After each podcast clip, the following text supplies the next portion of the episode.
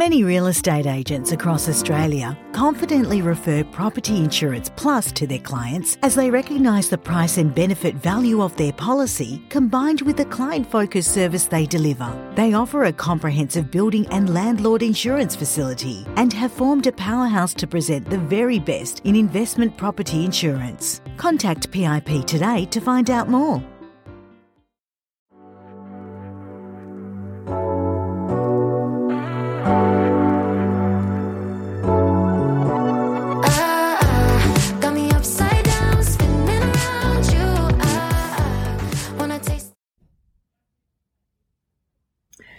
Welcome to the PM Collective podcast, and we have the lovely Michelle Rigg uh, from Rent West with us today. Michelle, thanks for jumping on again. No, I'm loving these podcasts, Ash. Thanks for having me. Becoming an expert, you are. we are going to have a discussion today about conflict resolution, and this came on board from a book that you kindly gifted me. Um, I won't look into the title too much, um, but it's called Why Are We Yelling and the Art of Productive Disagreement. Yes, that's one of my favourite books to the point that I was having storytelling sessions with my team last year when I was reading it. uh, and it was a real game changer on that, you know, argument. And it really just shows that, and, and I hate that word conflict now. I don't want to use that word conflict because it, yeah, it escalates and it gets into that real horrible part, but it's really probably, let's, let's say it's less than 2% really. Conflict is when people are just challenging us or they just don't agree with us and we just don't like it really. But that whole book changed my perspective because it really talked about just stopping and just acknowledging that your perspective of life may be different to the other person's perspective. So, and it is about taking that time to ask questions and ask open questions about why they are saying those things to you, why they don't agree with you. And I think that's where we get property managers get wound up and the final bonds get nasty and horrible and, and stuff like that because we actually, they're not, we take it personally and they're not having a go at it. All they're saying is that I don't agree with you. Sometimes they're not so nice when they do it, fair enough. And you, you, you know, you need to put boundaries in and, and control people in that manner. But I think we need to really stop and, and just allow people to explain why they're saying those things. And I, um, I've only just started the book, and I, um, one thing that I've, I've started seeing is that it talks about is someone disagreeing with you because that's like a belief, um, and they've been brought up, you know, to understand that that their truth, or is it a factual thing? Do they need facts before they make a decision? And that's, I mean, property managers really, if you just use facts, we should be able to sort out 99% of the problem. Yeah, yeah, and it, it is also acknowledging. I mean, you know, it, the, uh, owners. It's not only tenants, owners where there's that dot on the carpet. You're not going where, but once they've seen it, they can never ever unsee it. And it's trying to understand from their perspective why that is having such an impact on them, and and then taking having the courage to then have the frank conversation and say, well, you know, how are we going to fix this? Then how are we going to get it so that it's it's exact, acceptable for you because the way the courts go, they're not going to award you all the carpet. So it's having those courage to have those assertive conversations. So yeah, Yeah, it just reminded me of one we had recently. We had a house, um, townhouse burnt down, and the owner. So from our perspective, the the owner was, you know, was all covered under insurance through the strata and the the contents. They were going to get somewhat a brand new townhouse. So I was looking at the positives of it in what was an original condition townhouse, but the reason why the landlord was so sensitive and just completely made our property manager's life hell over it was because she had recently inherited the property from her mum that just passed away. Oh. And what we hadn't realised was that the curtains that had burnt down, um, had burnt, were actually, she said to us, my mum had chosen those curtains 30 years ago. And you know, we, we needed to sort of understand why she was being so sensitive about it. Because in my head, I'm thinking, they're lace old 20 year old curtains. You're about to get a brand new set.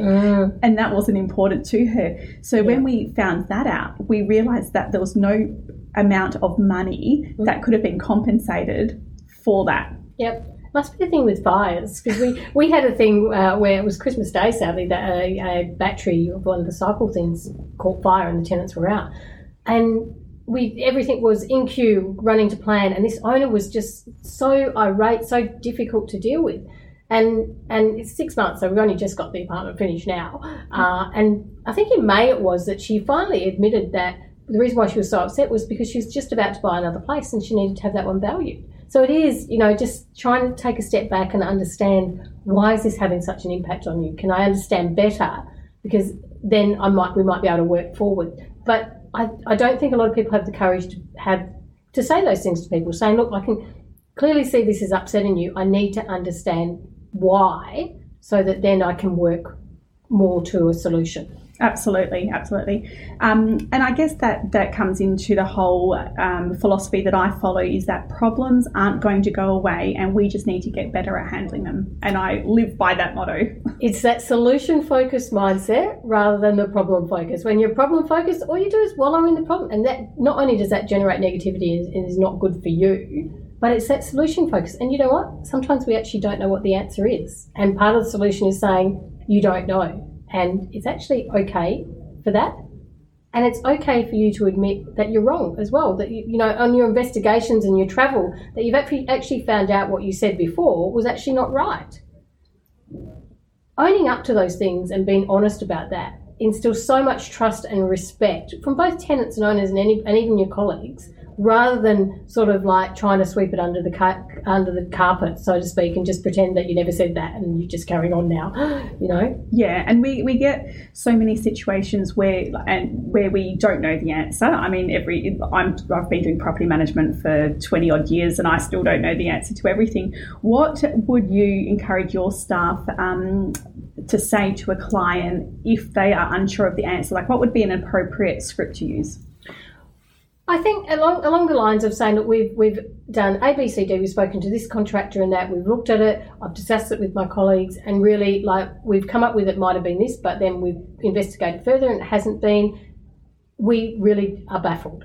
And maybe in your, uh, you know, did you live in the property? You know, that history about the owner themselves, and even in their experiences, have you ever seen anything like it? You know, but where, where you have to come up with some solution though. You have to have a plan to say, I think the next step is might be getting a building inspector, depending what it is. You know, there's so many mold issues with all this rain we're having. It might be we need the, the Mr. Mold or whoever in to investigate what's happening because we actually have no idea. Yeah. And we've got a weird one right now where there's mold right in the middle of the bedroom. No idea.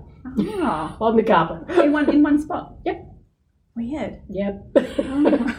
I'm waiting for the report. yeah, absolutely. That'd be an interesting one. Um, and the um, the yeah, the thing that I would sort of say to our clients, and I encourage like all my property managers to remember, is that we are not plumbers, we are not mm. electricians, we are not building experts. We if we we can give an opinion of what we think is wrong, but if either party doesn't agree with that opinion, the answer is listen, let's get an expert out to do a report and go by that. And I think that's a good way of dealing with conflict when it comes to um, tenant bonds. Sometimes, like um, if there's, we had one where there was like a crack in the basin, and you know the tenant claims that they didn't crack it, and then someone else says they did. So I would say, listen, let's get an expert out there to actually see what they think is the result of that, and we'll go by their decision. I think you're right. I think we take too much of the responsibilities on ourselves to make the decisions. One thing we do have should remember though is that if we're asking a contractor to do a report, it's a paid job because it's easy for them to quote and look at something and say, "Oh, we just need to do this." But if you're asking them to actually investigate the cause, that's a paid job. We also don't take um, uh, advantage of the insurance companies as much as we should because anything that is an insurance claim, we should lodge the claim and let the insurance company determine whether it's insurable or not. A lot of time we're making those decisions ourselves and we're, we're actually not qualified insurance assessors. And you're right, we're not qualified plumbers in that. I think there is a level of experience that needs to come through because you can't just say, I'm not that person. You know, you're in property management. It does depend on how many years you've been in there. But that's where you've got to take responsibility to learn basic stuff. As you go through property management, you learn by experiences.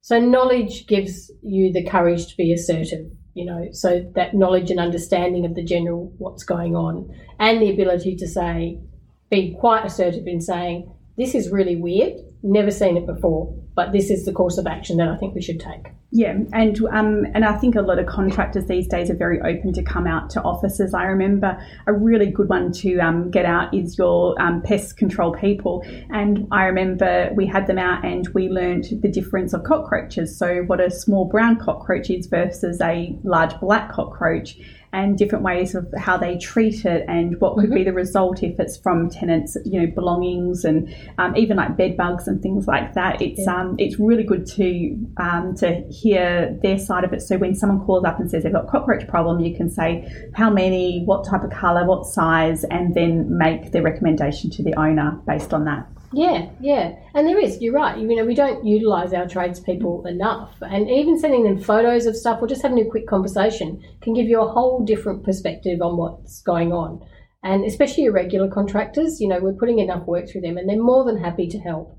More than happy just to have a conversation and get the information rather than you sending them out because they don't like those jobs which are just the reporting jobs and that because it's their travel time and everything. So if we can work a bit smarter there, but we do have to have the courage to say when we don't know and when we said something wrong.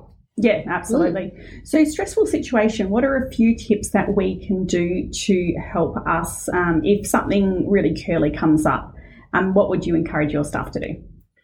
If you're really, really concerned about making a phone call or you're stressing about an email, then that's where mindfulness comes in. And mindfulness can be from a minute for 20 minutes, you know, a walk outside. You really need to have your right, your mindset right, and that's where you need to take the advantage of those stopping. And if you've got the team, if, if you're really, if it's really causing you that much grief, then ask somebody else if they can make the call for you. Get somebody to read over your emails. Um, you know, it's always never put anything in the sent in, in the to box until you've written it. Get it out of your head.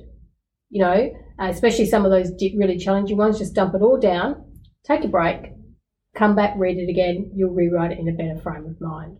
But those mindfulness moments are really, really important in those stressful times. Yeah, we um we had a we've had lots of curly ones. Well, they're not even curly ones; they're just stressful situations. But um a, a death in a property. I don't know if I've told you my story about the death in a property. I can't Oh, remember. Gosh, the poor the poor man. Um, he had passed away, um, and it was three weeks before the police Oh, found him. yes. Just a natural death. Yeah. Um, and the property manager, uh, she wrote down a time frame of what the next steps were. So she put it in writing, like you said, get it out of your head, um, of what she needed to do. So she couldn't do anything until she had a death certificate. And then when she had that, she went to the next step.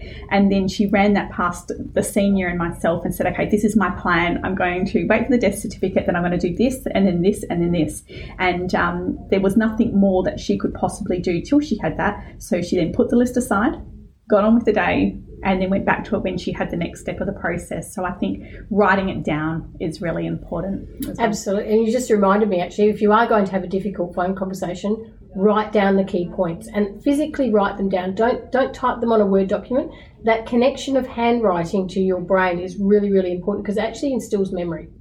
So write down your key points. So then you've got something to ground you on when the conversation goes a bit sideways or, does get a bit emotional. You've got that piece of paper to come back to you and say, right, now this is what I've got to focus on.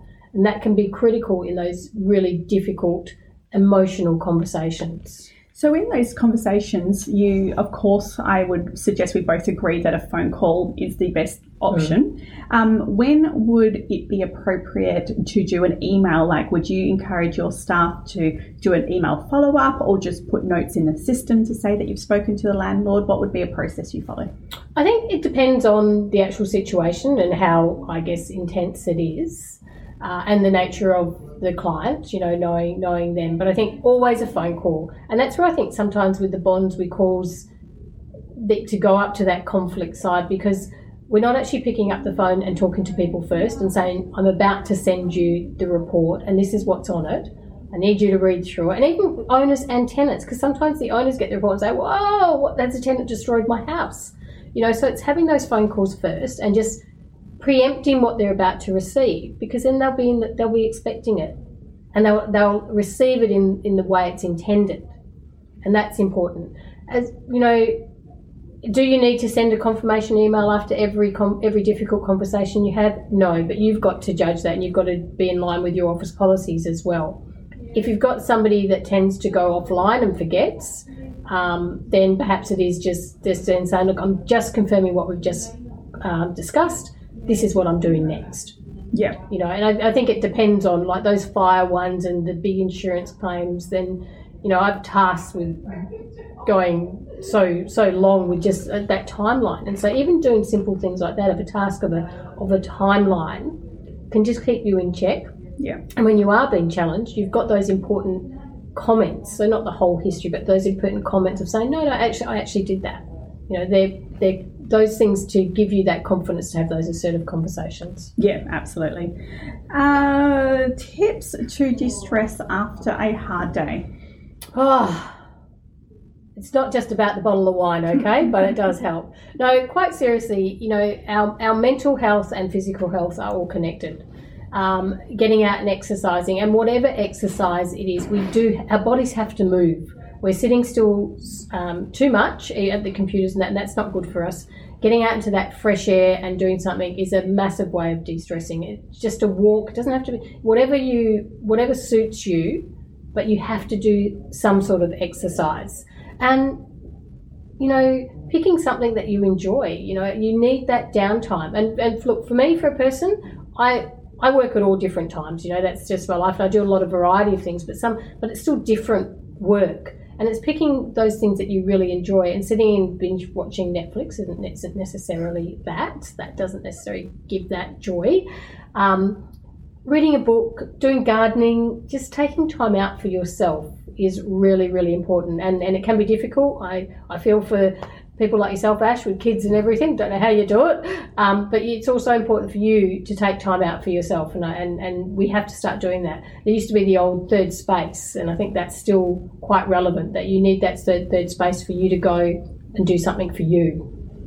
Well, I will tell you how I do it, Michelle. Um, and I've told you this before. I have a certain amount of um, certain amount of fucks per day, basically, that I will allow um, in my life. So, you know, I've, I've, I think I've counted it. It's about 20. So it means that I can be challenged by kids or colleagues about 20 times before I start really losing it.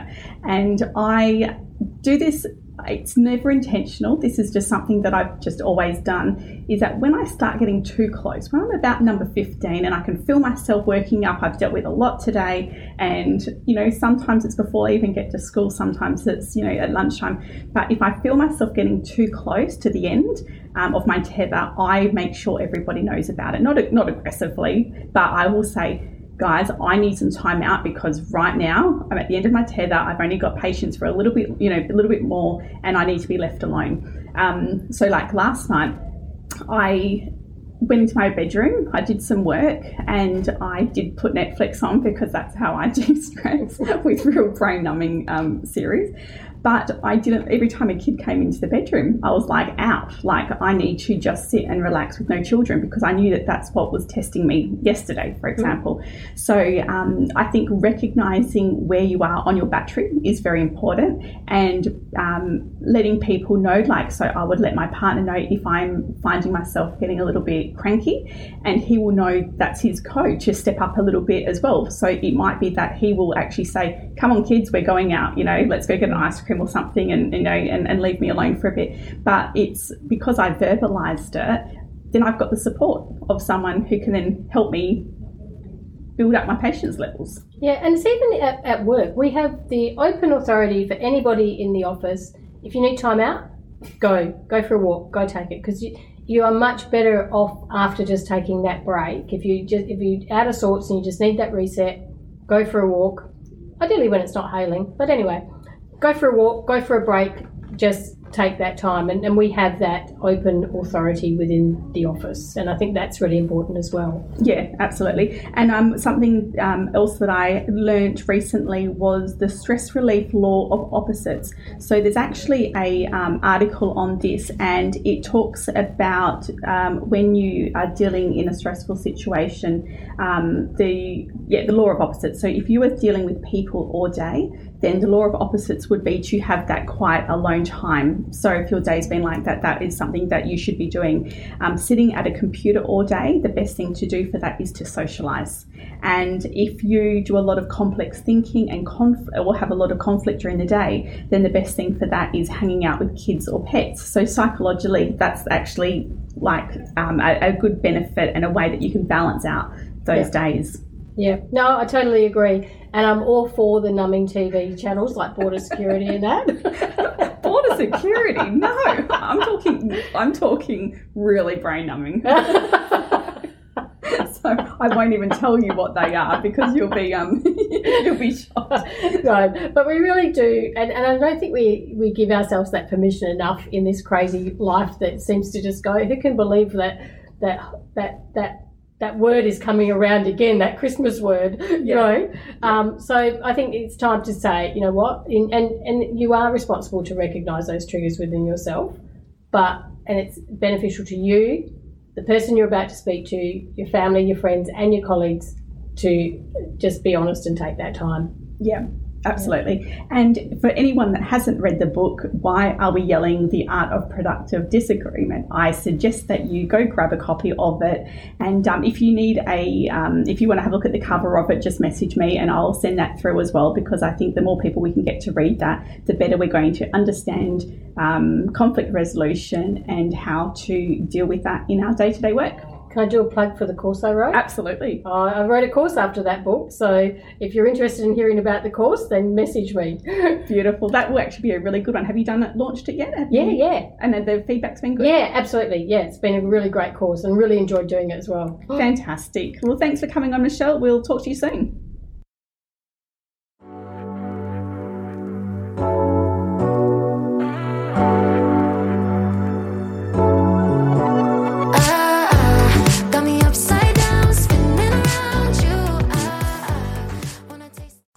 Plumbing and Gas covers all Perth areas from Mandurah to Two Rocks and has a team of plumbing, drainage, and hot water experts.